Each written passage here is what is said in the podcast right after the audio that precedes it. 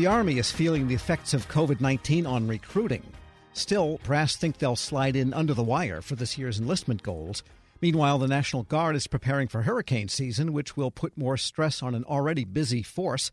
Just some of the stories Federal News Network's Scott Maucione has been following as he joins us with an update on a busy week in the Defense Department. And Scott, let's start with the Army. Recruiting, everything seems to affect recruiting. Somehow they managed to make their numbers. What's the latest? Yeah, well, right now they're they're a little bit down, and they started noticing this downward trend in April, which you would expect since the COVID nineteen issues started in, in March and things started shutting down. So what they're seeing is they're down about four thousand. In April, they saw they were down with uh, with privates coming in at a, uh, about two thousand in April. So those privates, they were down, they were down about two thousand. And what they were able to do during those months that uh, things were, were pretty much in lockdown was to keep going virtually. So they would reach out during Facebook, over Instagram, all those different types of things. And, you know, they had already sort of pivoted virtually in some ways uh, to begin with, because that's really where kids are these days, you know, on the internet, on video games and, and those sorts of platforms. So, uh, you know, that was how they sort of were able to at least keep the wheels turning. And, uh, you know, what they found was that they got about fourteen and a half thousand people in April. uh, sixteen and a half to seventy is really their, their yearly uh, average. I get it. I can see where people might think to themselves, gee, I'll leave the safety of quarantine and social distancing and join an organization where I'll be jammed in a dorm with two thousand other people, cheek by jowl for the next nine weeks. So, well, you know, so they're doing pretty well, but they're still confident that they'll overcome the shortfall by the end of their fiscal, I guess, is how they measure recruiting.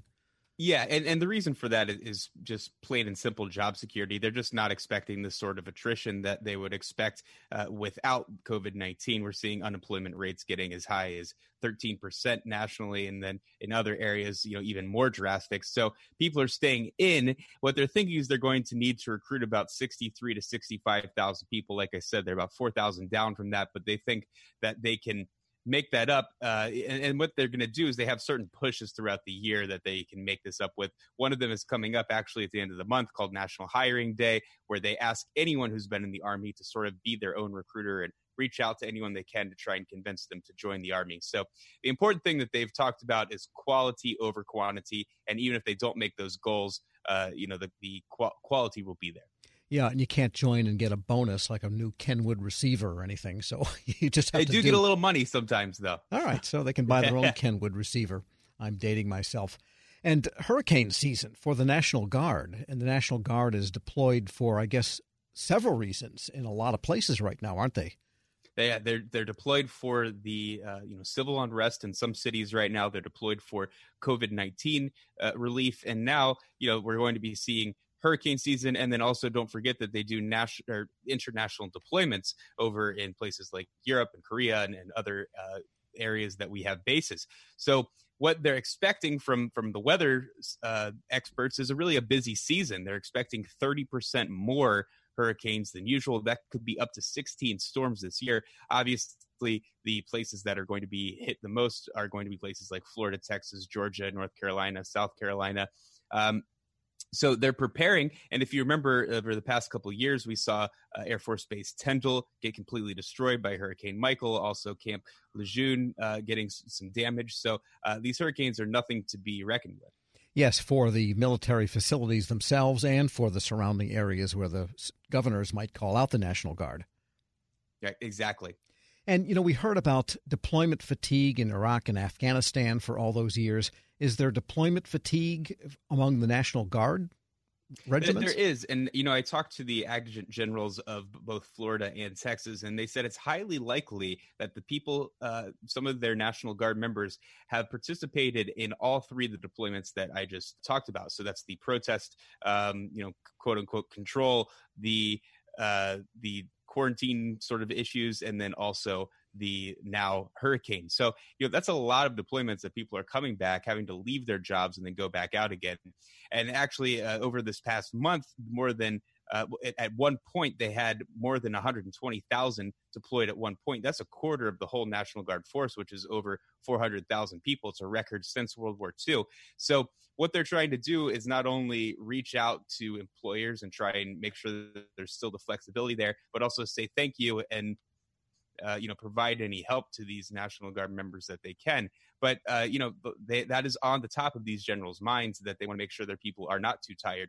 I imagine that the deployments for the civil unrest, which are mostly descended into vandalism at night, must be really the most tiring or the most fatiguing part of it, because you're dealing with people that might be shouting back. And it's not like dealing with an effect like a storm, but it's dealing with angry people, and nobody's standing there sticking a daisy down your gun barrel, are they? I guess they're not, yeah. We're speaking with Federal News Network's Scott Maucione. And the other big news you've been really on top of is the issuance of the drafts of the National Defense Authorization Acts in the House and the Senate. They're both getting underway there. And there are a lot of personnel provisions. There are, and, and you know, there usually are a good bit of personnel provisions. Over the Trump administration, we've seen a pretty high increase of, of raises when it comes to pay for the military service members. Uh, once again, they're asking for a three percent raise uh, for military service members, and that will, uh, you know, they already got a three percent raise last year. Another thing that we're seeing is that the military treatment facilities and medical staff, something you and I talked about yesterday, uh, they're putting a hold on the restructuring and the cutting of the medical staff and military treatment facilities. So something that uh, you know the Defense Department was ready to get going with uh, to maybe save money, to maybe restructure. There's some debate about that, but uh, you know that's uh, that's another thing that may be put on hold for a year. Uh, one of the other things that's interesting is they're requiring a detailed report for force structure from the Space Force, and that's going to include the number of personnel they'll have. The this grade. Is House or Senate, by the way. Or both? This is the House. House, yeah. Got it. Okay. Yeah. This is going to be the, the number of personnel, grades, specialties that will be transferred, any new civilian personnel. You know, really, they're just trying to see how big this force is really going to get. Uh, and one other thing that I found interesting is that they're creating a new military civilian task force on domestic violence. And what's interesting about this is that it stems from some of the shootings that have happened uh, on bases and from military veterans. What they found is a correlation between domestic violence and violence in other violent crimes. So, um, you know, something they want to keep an eye on and see if they can reduce if possible. And whatever happened to the whole sexual harassment, the effort to reduce it that was going on for some time, pushed by Capitol Hill? Is that still is that anything about that in the N D A A? And otherwise, are they supposed to report on it further and, and so on? Yeah, so they, they have a couple of provisions in there. One is a coordination of support for survivors of sexual trauma. It requires the Secretaries of Defense and Veterans Affairs to jointly implement and coordinate a standard of care for uh, people with sexual trauma. One of the other things that they're looking at is um, you know, questions regarding racism and anti-Semitism in the workplace. So they're doing surveys to kind of root that out.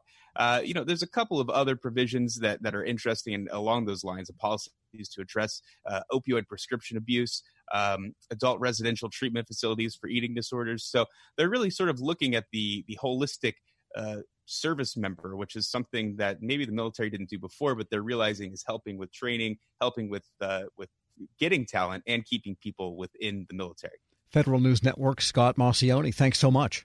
Thank you. Be sure to check out all of his stories at federal news network dot com.